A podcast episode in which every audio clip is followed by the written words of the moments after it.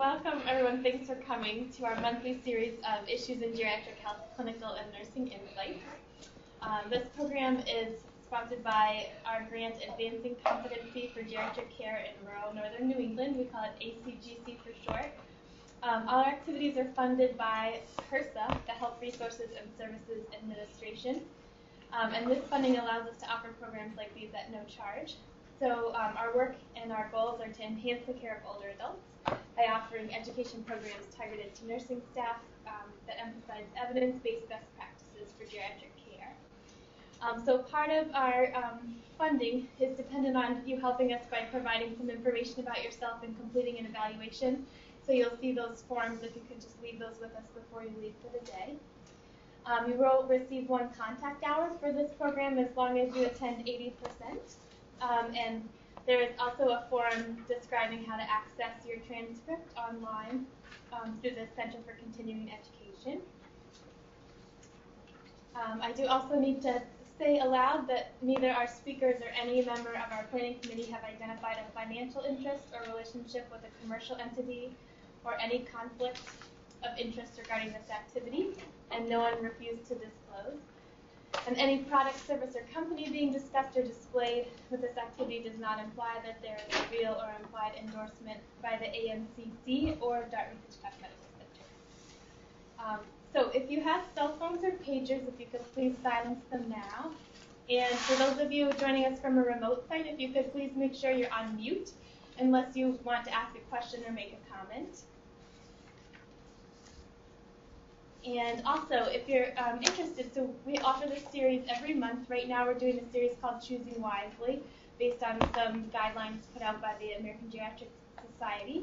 We have postcards on the table that have our schedule for the year. You will see that there was a swap between this month and next month. So today we have Brenda Jordan. She's a nurse practitioner from um, Kendall, the retirement community affiliated with Dartmouth Hitchcock in Hanover. Um, and she's also one of the project directors for the ACGC grant. And then next month we'll have Joanne um, Sandberg Cook speaking about feeding tubes in patients with advanced dementia. So please join us if you can. Our website is on the back of the postcard, which is where you can go to check to see where each program will be held because the location is not the same each month. So thank you. As I found out today. That's right, as Brenda discovered. So thank you for joining us and welcome, Brenda. Thank you. It's going to take me a minute here to get my computer booted up, um, but I'm going to start talking about what we're going to talk about today.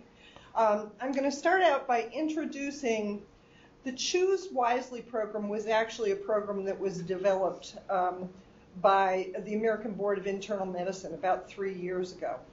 Um, they determined that there were um, many um, evaluation procedures and many treatments that are available for people to utilize in this country. And some are valuable and some are not. And there's uh, beginning to be good evidence accumulated about things that are worthwhile doing and things that are not worthwhile doing. So they really challenged many, many, many, many healthcare providers. Uh, various professional societies to, uh, amongst themselves, um, develop five recommendations, um, choose wisely recommendations that are basically uh, things that physicians and patients should discuss. Um, so it started with the Board of Internal Medicine, and if my computer ever gets going, I'll show you that website. Um, and it, um, they now have something like 60 professional partners in this endeavor. Um, and the American Geriatric Society is only one of those partners presently. Um, the um, each organization, and you know, it's been the American Heart Association, the uh, what the Oncology Society, no matter what the professional organization is that is partnering with the American Board of Internal Medicine, they are each choosing to um, develop their own choose wisely's. So we decided it would be very appropriate to, as part of this series, present the American Geriatric Society recommendations. So there is a, um, if you Google choose wisely, the first uh, selection you're liable to get is the ABIM website, which is the American Board of Internal Medicine. And then you'll also get many other organizations. The Choose Wisely will pop up. And if you go to the American Geriatric Society um, uh, page, you also can find Choose Wisely. And like I said, once I get in here, I'm going to show you both of those websites.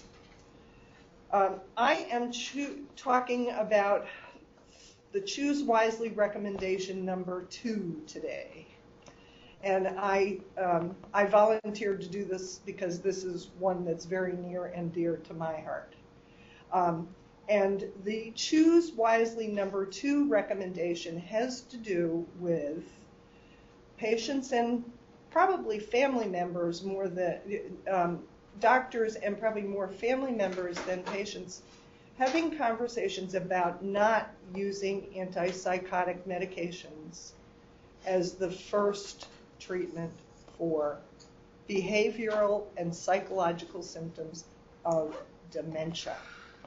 In other words, if a patient is experiencing behavioral and psychological symptoms, and we will define a little more clearly what those are, that antipsychotics should not be the first choice. And the reason they recommend that is that um, there is a good amount of evidence that says it doesn't work. And not only does it not work, but it has a huge potential to cause harm to patients up to and including death and stroke. So there's a pretty compelling reason not to do it if it's not working. Um, so let me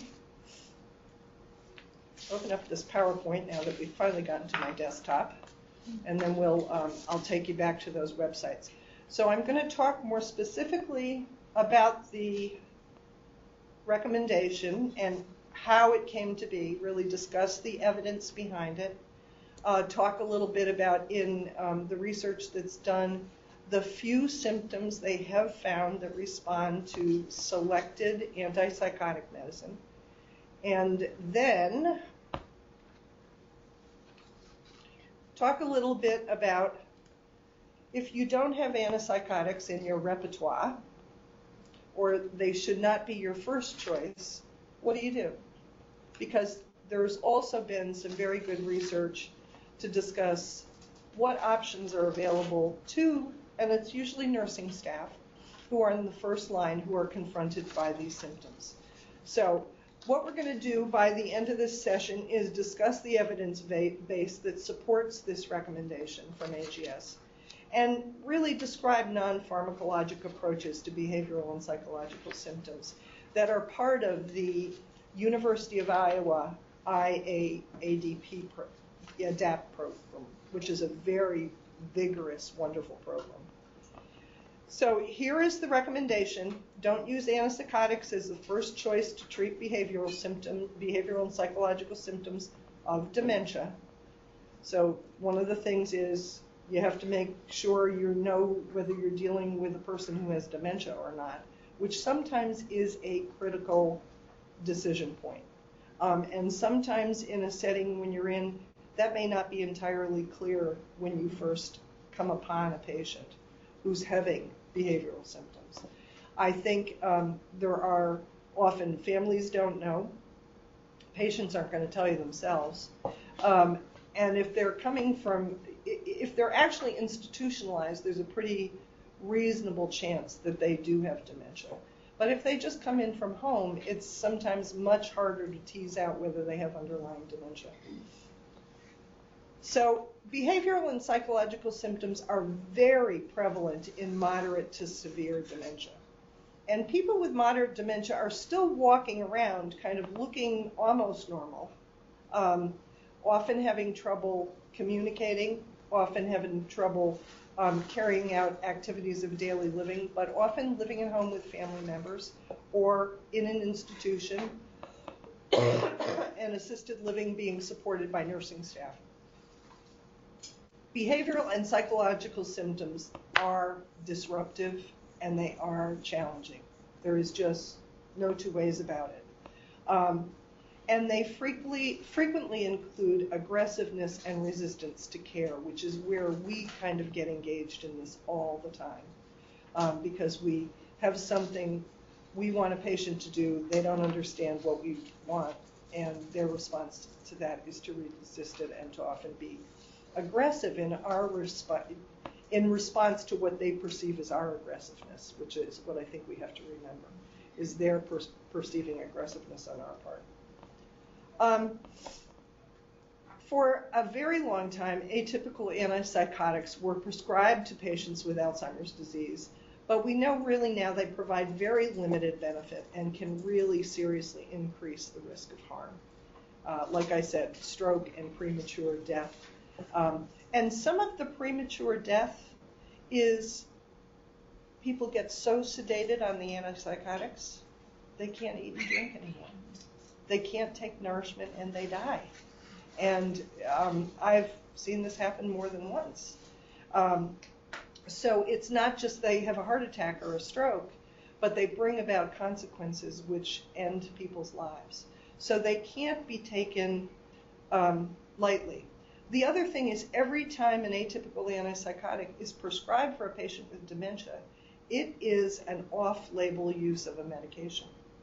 Now, one of the things I understand as a nurse practitioner, I'm not supposed to prescribe, things that are off label uses of drugs.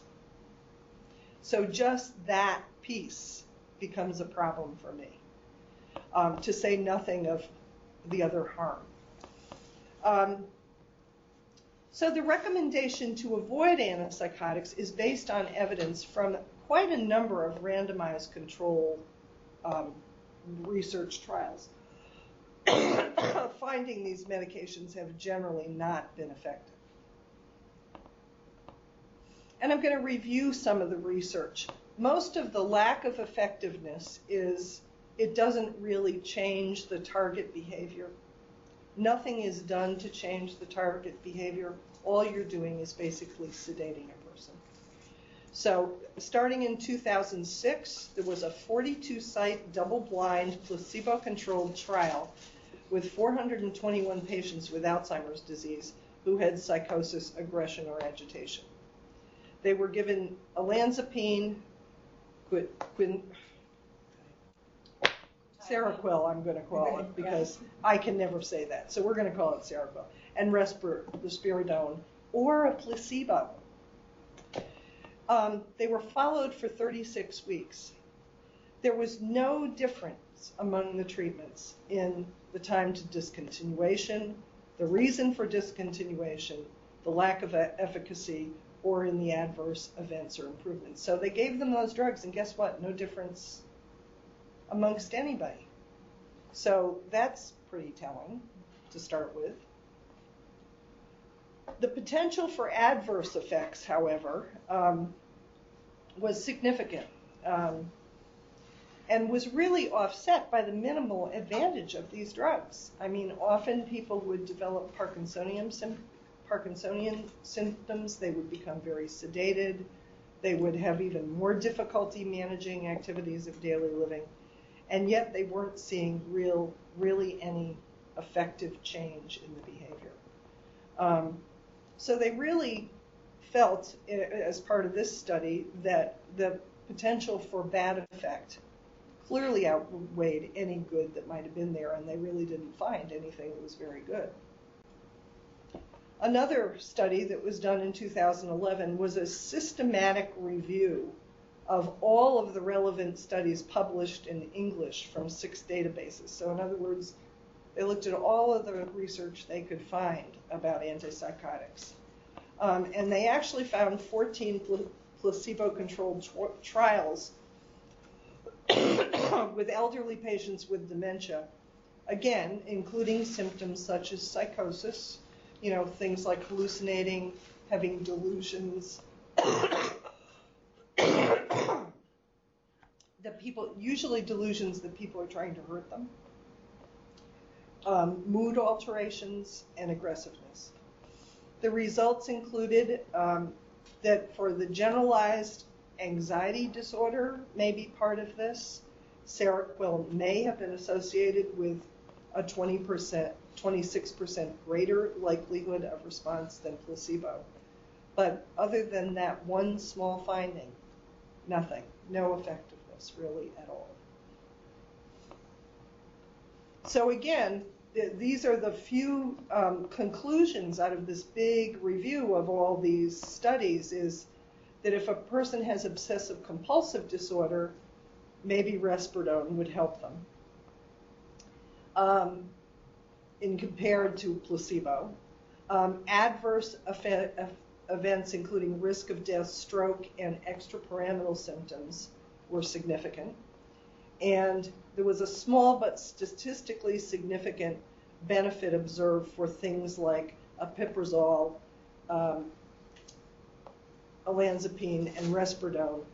But the adverse effects were very common and often um, more overwhelming than the good effect.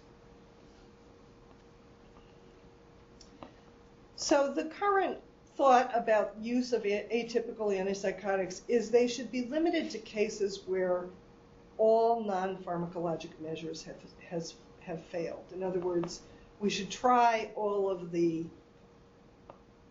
behavioral management things we can try. And when everything has failed and we still have a person who poses risk to themselves and others, and that's where they draw the line, is when there's risk to themselves or others. Then it may be appropriate to use atypical antipsychotics because possibly sedation is logical. Um, I often have recounted a story of a gentleman who I took care of who um, we came to find out after he died had a combination of both Alzheimer's disease and Lewy body dementia. And he was he was 76. He was still relatively young. He'd been a family physician in Maine. He'd been a brilliant man, a kind man. Um, and as he deteriorated with both um, the Lewy body and the Alzheimer's, he became very paranoid. he had visual hallucinations. The visual hallucinations were first of children that he thought he had to care for. And that really didn't bother him, so we really just kind of ignored that. Um, and he was living with his wife, and his wife did a beautiful job of managing this. But then when he began to feel that people were trying to break in and hurt the children, bad things started to happen. He had there were two nights he barricaded he and his wife in the bathroom, and she was terrified. At that point, we brought him into our health center, and we really tried to manage him in our secure uh, dementia unit but he continued to have uh, auditor- auditory and visual hallucinations, um, continued to be very paranoid, and often would become very aggressive, not with us, but with something he perceived to be threatening. Um, and this one particular day, he became uh, he became very concerned that there were Chinese going to break into our health center and hurt everybody. So he woke up in the morning and he was swinging a portable radio and a hand mirror at everybody and everything. Um, so the staff sequestered the other patients, and um, and I went down, and he recognized me still. Um, and he told me that the Chinese were trying to hurt everybody, and he was trying to protect everybody. So um, I often say this is probably the craziest thing I ever did in my life, but I went with him into the garden and we banged the bushes for the Chinese with the radio in the mirror and looked for the Chinese until he got exhausted. And then when he got tired, I said, Why don't you go back in and sit down? I'll take over. I'll protect everybody. So he went inside and sat down, and then he became willing to let me take over, but only if I wrote out an affidavit and had it witnessed by two people. And then he decided he was off duty. Um, we could not really manage him in our environment. He was hospitalized on a geropsych unit. He was treated with antipsychotic medicines until he became so Parkinson uh, that he couldn't walk, he couldn't eat, he couldn't drink. Um, and his family elected to bring him back to our health center and provide palliative care and let him let him die, and he did. Um, did you have to keep him sedated almost on the sedated side that whole time? We, we had him on some meds. We tried to lighten the meds up a couple of times to see if he could resume walking, resume eating. He really never got back to it. He never was quite as, um, he was never as aggressive. I think he'd lost the physical ability to be that way, Yeah. but he was still very delusional and he was still hallucinating. So we were completely unable to control his symptoms with um, antipsychotics, and it did lead to the end of his life. And I think this is the kind of tragedy we see with these illnesses.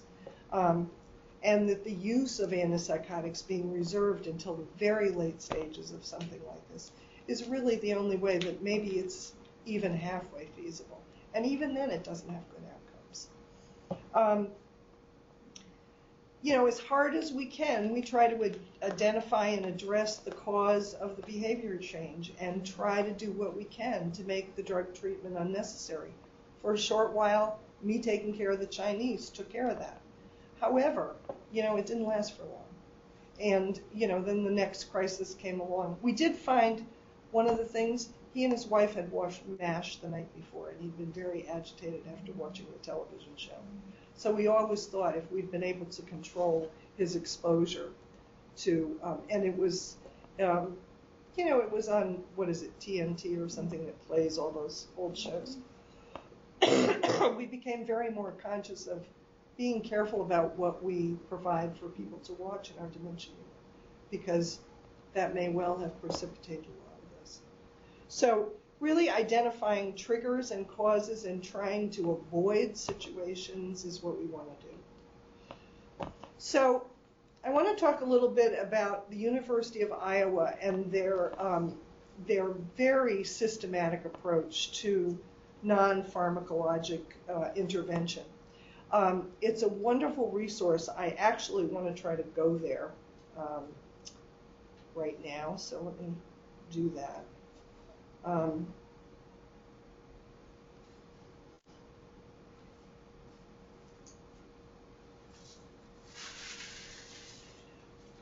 I am going to take a minute, and um, this is the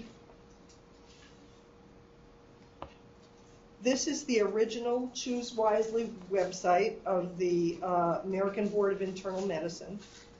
Um, it talks about the program. It lists all the partners. There are uh, grantees who have grants and are doing research to really um, identify um, maybe more choose wisely discussions that physicians and um, patients should be having. Here is the American Geriatric Society Choose Wisely webpage. Um, this is uh, these are the recommendations that the AGS has made. Um, as you can see, the first one has to do about percutaneous feeding tubes, and that's what um, Joanne is going to talk about next month. Um, my discussion is about antipsychotic use. There is another one about avoiding um, tight control of diabetes in older adults. Um, and there's some very compelling information about that. I see Mary raising her eyebrows and very aware of that. And then, yes, that is. And then about not using benzodiazepines and other sedative hypnotics uh, for older adults who are having sleep problems. And finally, um, limiting the use of antimicrobials in treating bacteria in older adults, which is a really significant issue. So I, I think these are five excellent topics to discuss because there's something that any of us who are dealing with older patients are dealing with all the time. And I think it really makes us kind of rethink what we do, so, which is the purpose of these programs. I'm going to close this up and um, try to get to the IADP program because I want to show you some of these.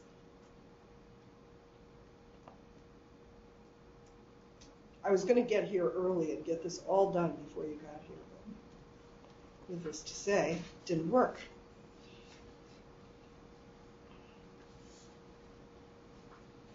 So the um, this program has been developed by the Geriatric Education Center at the University of Iowa.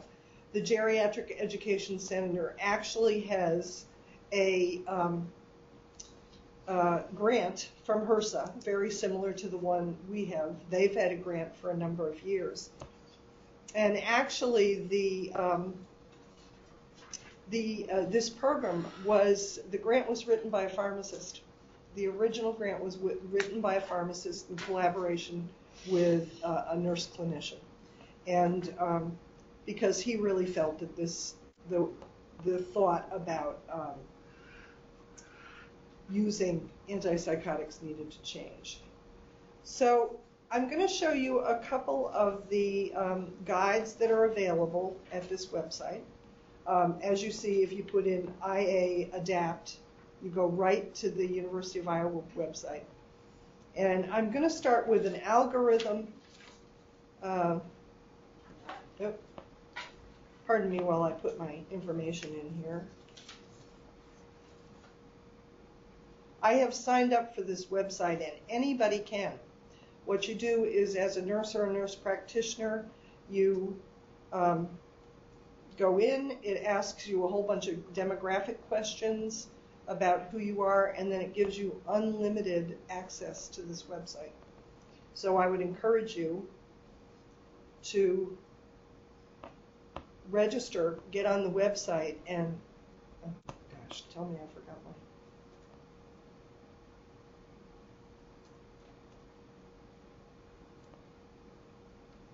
Hmm. If you used your Hitchcock email address? I don't think I did, but let's try that. I could try mine too. Okay. Um, I thought I did it off the other one, but here we go.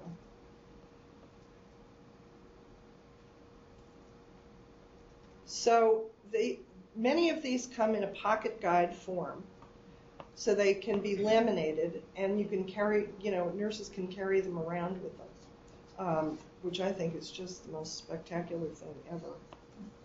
So that you know, when you're confronted with a catastrophe, and maybe I better see if you can get on, Kelly. Just- I've been on vacation. I probably forgot all my passwords. Ah, you keep trying them. You eventually, you know, even a blind squirrel finds an acorn. So this is the algorithm for treating behavioral and psychological symptoms. And as you can see, it starts with identifying the reason the problem is happening, the contributing factors. And I love how they group this because they talk about unmet physical needs, you know, pain, infection, dehydration, constipation, incontinence, unmet psychological needs, you know, loneliness, boredom. Demented people, you know, have these, they they get apprehensive, they don't have enjoyable activities, they lose intimacy with people. They don't have socialization to connect them. Environmental causes, you know, is it too bright? Is it too dark? Is it too noisy? Is a particular person, the way they're approaching them, really annoying them? Um, institutional routines. You know, there's no, nothing worse than our institutional routines to make people feel like they have no idea what's going on. Um, we know what's going on, but they don't know what's going on. And then a lack of cues and prompts. You know, they've become accustomed to certain things, meaning certain things, and suddenly those are gone, and they don't know what to do anymore. And then psychiatric causes. Are they depressed? Are they anxious? Are they delirious? Are they psychotic? Do they have other mental illness in addition to their dementia? We know that de- depression and anxiety are very common in dementia. And in fact, there's a lot of good information sometimes when people have behavioral and psychiatric symptoms that treating them for depression will often make those symptoms resolve so that the trigger is really the depression. But prior to getting to pharmacologic mechanism treatments, then you move down to step two, which is select and apply non-drug interventions. And here are all the things you can try. All the things you can try.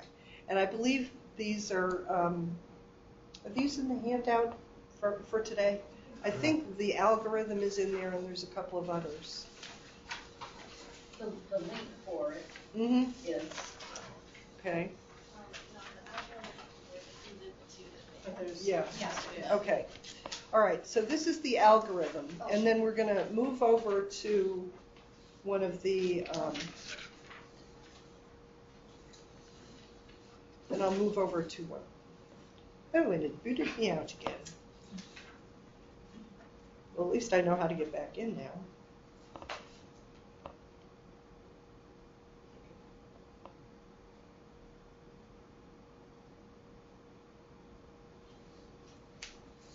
Hmm.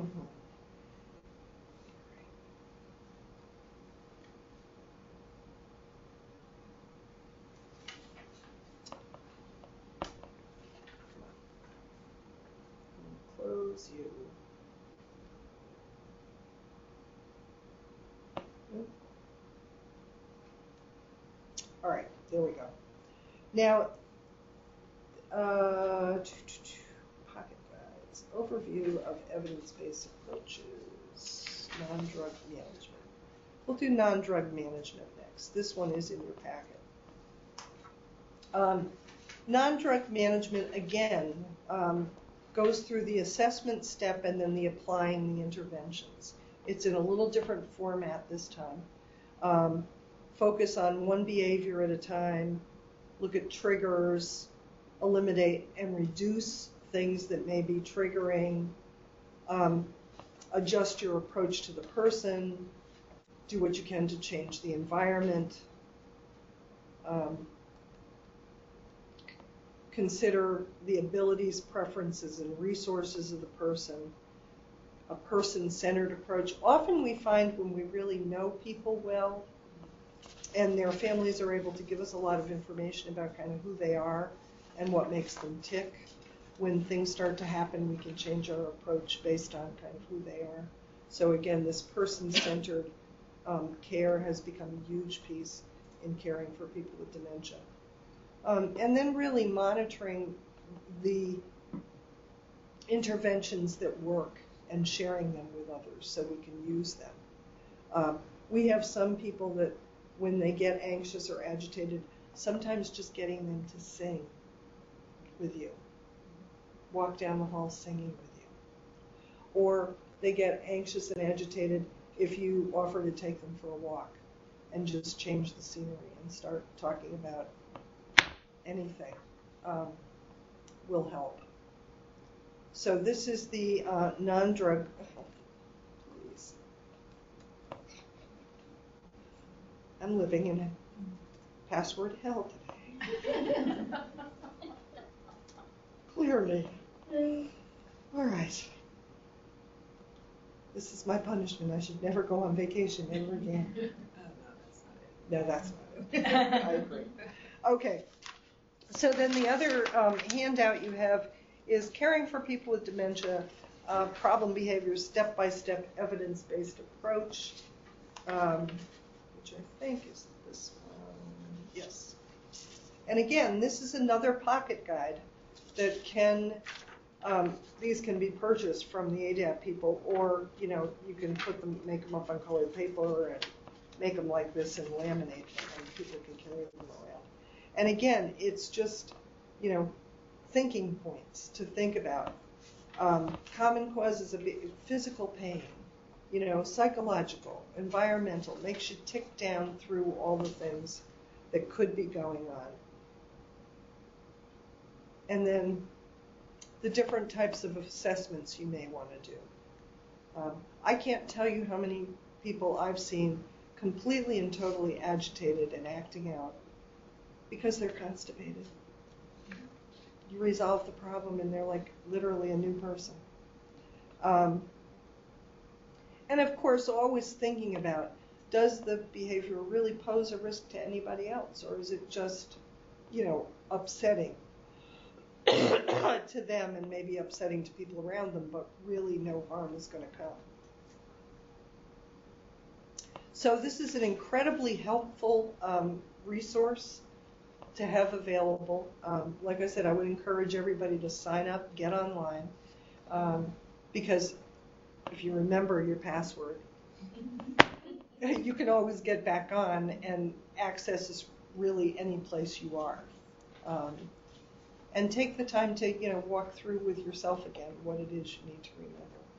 So, in addition to talking about not using drugs, I think we have to have something that we hand to people um, to say these are the things you can do instead. And I think this um, geriatric education center has provided us with an incredible resource this way. Brenda, would you um, comment on the struggle that we run into, particularly in the acute care setting, when people with dementia have been sent here Mhm. for whatever physical problem they have, and now they're in this unfamiliar environment and they're sick, and it's a big disaster. And so, in a crisis, we end up having to sedate them for their Mhm. own, not take out a tube that we question whether should have even put in, whatever. So, um, I mean, I know in Kendall you have a very good way of talking people through advanced care planning. Yes, we do. And I, I wonder, you know, the nurses are off cotton wool and that they're trying to manage this behavior at the bedside when they realize Mhm. the patient should have never been sent here to begin with. Yeah. And do you want to speak to sort of that dilemma that acute care facilities run into in terms of sort of um, promoting what's the optimal good for these patients? Yeah. Well, you know, uh, and I know, Peggy, you kind of asked me this question because you know how I feel about it. Um, I feel there are very, there are really never times people with dementia need to end up in an acute care hospital. Not even with broken bones. I mean, we off, we will have people who fracture hips, and families will elect not to send them to the hospital, and we keep them, and we keep them comfortable, and they usually brings about the end of their life. But it's a kind, kinder and gentler end to their life than what would happen if they came to the hospital. Unfortunately, I think there is not always um, a dialogue, and it's usually, I, you know, one of the reasons I feel people should know when they may have dementia is because when they still have their wits about them, they can sit there and tell you what they want. And often that's what happens is we have people who begin to have problems, they sit there and they tell us very clearly what they want. They have an advance directive. They name a family member who they know will do the right thing. And that family member does the right thing. The family member does not opt to treat them for infections, does not send them to the um, opt for treatment in the hospital if they have heart failure, doesn't doesn't opt for the things that make people end up coming through the door. So the, the I mean the critical piece is once the people are in the door, what happens to them from there, it, it's really pretty awfully predictable. Um, and I think you know the best case scenario is a lot of effort at working to get them out the door again. You know, really getting durable powers of attorney if they have them to rethink the decision, um, or you know, finding somebody who's willing to be a decision maker and make appropriate decisions, and get them back to where they can receive whatever type of, usually comfort care is what they need. They don't need to be in an acute care hospital because you're right. All that ends up happening to them is there's all this agitation that happens because they're completely confronted with things they don't understand, and they're they're only you know all of us have that fight and flight in us, and when we're challenged and we don't have the capacity to really think anymore, we fight, and that's what happens. And when people fight, they get given antipsychotics, and nothing ever good came of that. So my own feeling is if um, we did a better job, those of us who are on the outside, keeping people from ending up in the hospital, it would be a much saner situation. but it's difficult. We just had um, we just had a woman whose husband very demented, and she really and he had had um, aspiration and aspiration pneumonia. I don't know how many times, and we had talked to her on many occasions about the level of his aspiration, how um, really going to the hospital for treatment wasn't appropriate anymore. Um, and she just, she had him as a full code. She wanted everything done. Um, we felt completely ineffective in trying to communicate with this woman.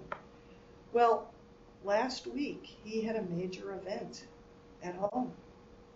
And she called us, and I don't know what happened, But I think some of those conversations finally sunk in because she called us up and she said, Oh, it's terrible. This is what's going on.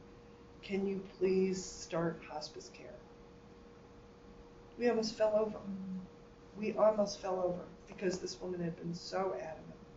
It had to be on her own time. Yeah, it had to be on her own time. She had to get there. Mm-hmm. And she, you know, actually, I was talking to her this morning and she looked at me and said, You know, it struck me that day mm-hmm. that he was dying and I needed to let him go. Mm-hmm.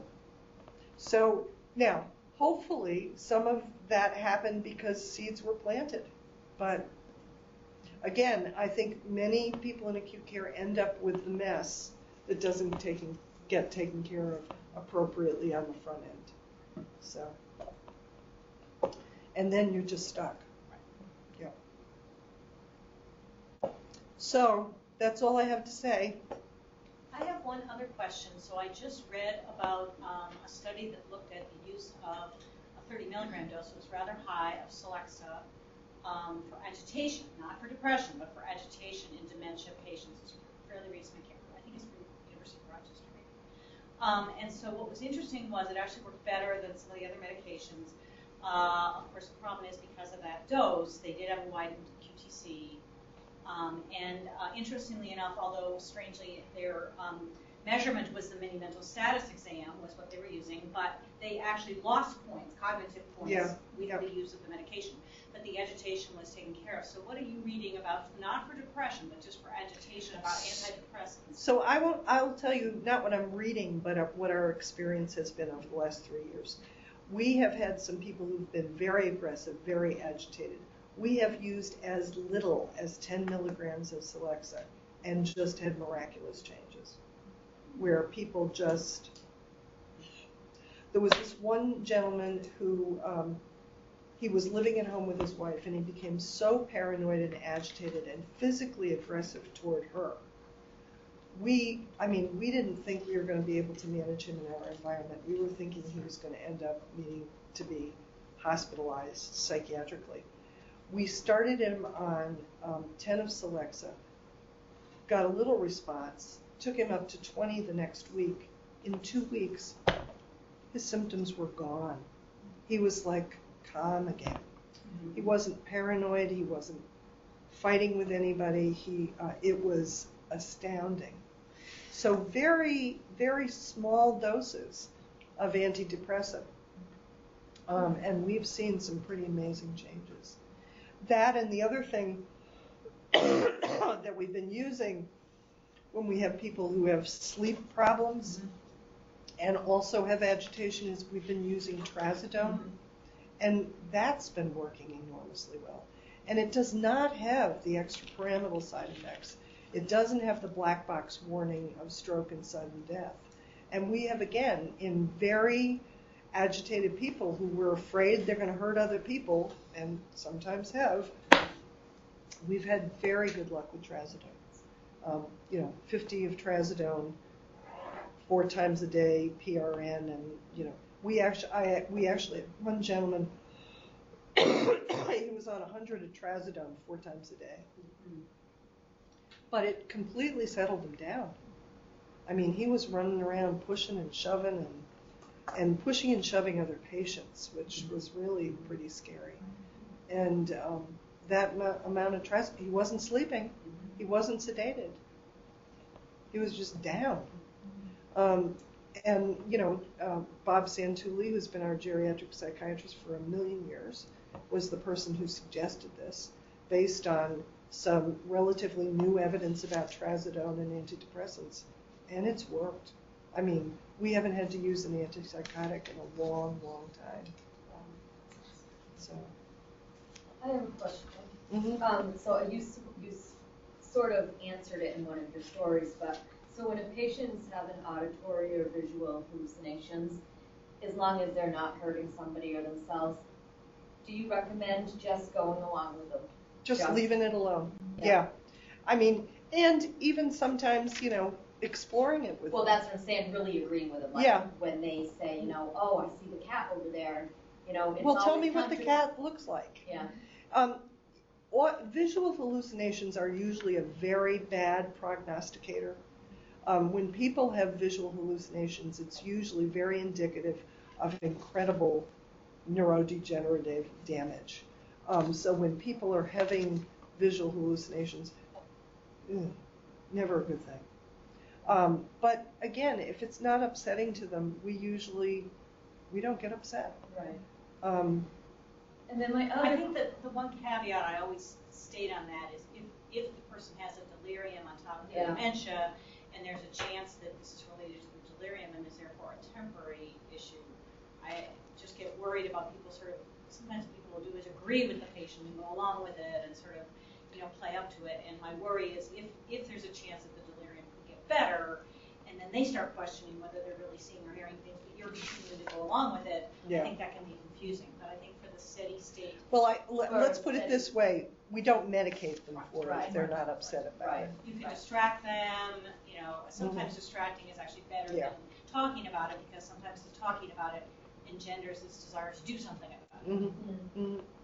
But again, a lot of the times when we have people with visual hallucinations, it's not about delirium; it's just about their yeah, primary and in the dementia. hospital setting, the Yeah. delirium is obviously one Yeah, of the first things That's that much comes to more our of the mind. issue. Yeah. And then one other opinion. So when I'm working with my staff about, and we're, we have a dementia, a dementia patient, and we're trying to do all the non-pharmacological um, options first, I have to say that I, in my past, I've had a lot of uh, childcare. I've been in early childhood, um, dealt with many, many two to four year olds, and and is it disrespectful for me to say to not to the patient, obviously, but when I'm teaching my nurses, you know, say if you're a mom and you have had you've, uh, you've raised a two to a four year old, you know, you're not you really in some of these dementia patients, that's literally how you have to handle them. And I always feel a little, I always feel a little like, is this really very disrespectful to say to them, you know? If, if you, would you let your two-year-old or your four-year-old lay in a soaking wet bed? Or, um, you know, if your two-year-old is arguing with you about something, you always try to change the subject. So it's really, Mhm. that's, but I don't. Well, and. I, I think I think it's more germane to how you interact with people, no matter what the issue is. Yeah. You know, Yeah, you kind of have to meet people where they are, and you know, when you're meeting children where they are, you do a certain set of things. When you're trying to meet people with both delirium and dementia where they are, you do what you need to do. Um, it, you think about, you know, kind of what it's really all about, and that's where you go. Yeah, Um, and I think that's appropriate.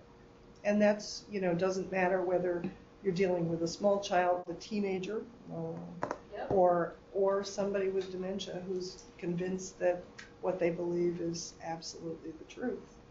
Um, I feel for people who um, are paranoid and are terrified. I mean, that's horrible. yeah. And usually there is no convincing them um, that they're not being. All you can do is hope you can change. Yeah. You can either change the subject, maybe. The other thing I found is very helpful is they get worn out. This is exhausting to be this frightened. So often, if you just kind of hang in there with them for a period of time, they become completely exhausted, sit down, and then, you know, you have a chance. Um, you can offer them something to drink, something to eat, you know, and they can stop for a couple minutes because they're too tired to go on. Yeah. So, much like children as well. Right, exactly. So, And yeah, I think you do what you can to communicate to staff.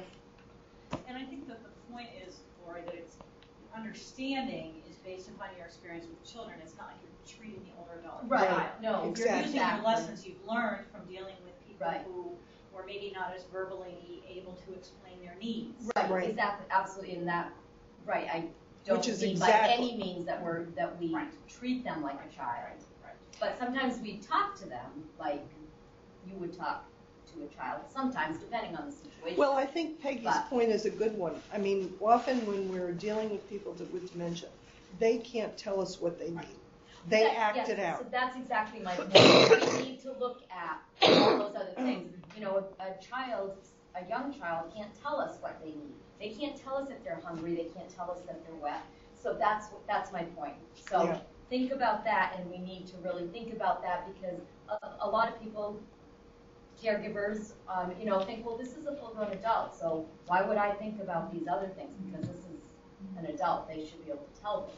So No, it's I just think that your point about. I think your point about the person who has dementia and is lying in the wet bed and doesn't, and doesn't, keeps refusing for you to change the bed linens, but it's like, well, you know, at what point do they sort of lose the capacity to lie in a wet bed and get bed sores and Right. whatever that's going to Right. do? And so how do you mitigate problem of going against what they want and doing it in as gently and as respectfully a way as possible, but yet meet their physical needs? Right. And that's a hard It balancing is act. hard, but, yeah. Mhm. Mhm. And it's sometimes changing the game. Mhm. You know, Right. let's get up and have a snack Exactly. and just change the whole thing that's going on. But it, I mean, it's it's completely a challenge. Um, it is. I will never say it's simple. Um, never. It's uh, one of the things I love most about it. It's it is that it's so difficult. But all right. Brenda, uh, fellow who, um, you signed the affidavit that you were gonna go take care of the Mm-hmm. um, Chinese people the. Did he remember that from day to day? Well, he was he basically after he signed it, he said, "I'm going to go outside and sit in the garden now," and he went out there. He ended up getting admitted to the hospital the next day, so of course he didn't remember. In fact, he got admitted that afternoon. Um, no, he wouldn't remember it, but that was his need in the That moment. moment. And, and had that fear of the Chinese people gone on for days? I mean, did, He woke up with it that with it morning. one day? and and and his wife, in retrospect, said, "I bet it's because we watched MASH the night Right, so I before." find that very interesting too. I never would have thought that we need to be careful. Though I've been in a patient's room before, and again, I'm talking probably more delirium, but with a TV show on and Oh, TVs, we don't Yeah. even have. We have them in the dementia unit. We usually don't have them on much. Mm-hmm. CNN and Fox Right. News are the Yeah, basis of yeah, every right, delirious. right, right. Yeah, I mean, it's a stimulation that is noxious. People can't make sense of it when they have dementia. It's just music is fine, yes, but TV not so much. yeah. I think sometimes what's helpful, um, so I think news stations are problematic because it's scary enough for all of us to watch the news, Yeah. let alone for somebody with, you know, more thinking problems than we probably have. Uh, but I think sometimes people have things that they really enjoy, like ball games. And Yeah. I've really noticed people, even with fairly significant delirium or dementia, who will connect with the ball game Yes. Yeah. because it's such a, s- uh, you know, it's a behavioral response that they have done for many, many years, Yeah. and they don't really have to pay attention to the same way. Well, actually, on the dementia unit, they had a World Series party. Oh, They watch the World cute. Series games. The other thing they do a lot is watch old old movies. Yeah, or musicals. The Yeah. Sound of music. Esther Williams coming out in a bathing suit.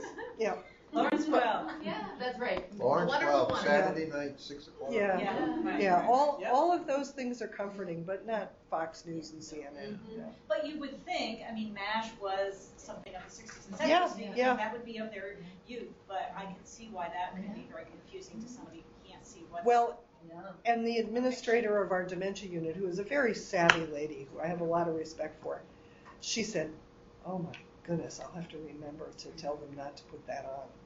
You know, the, and the things you learn the hard way, the things you learn that probably weren't the best idea. So, all right, Thank you. so go forward and do good. I'm going to go back to work.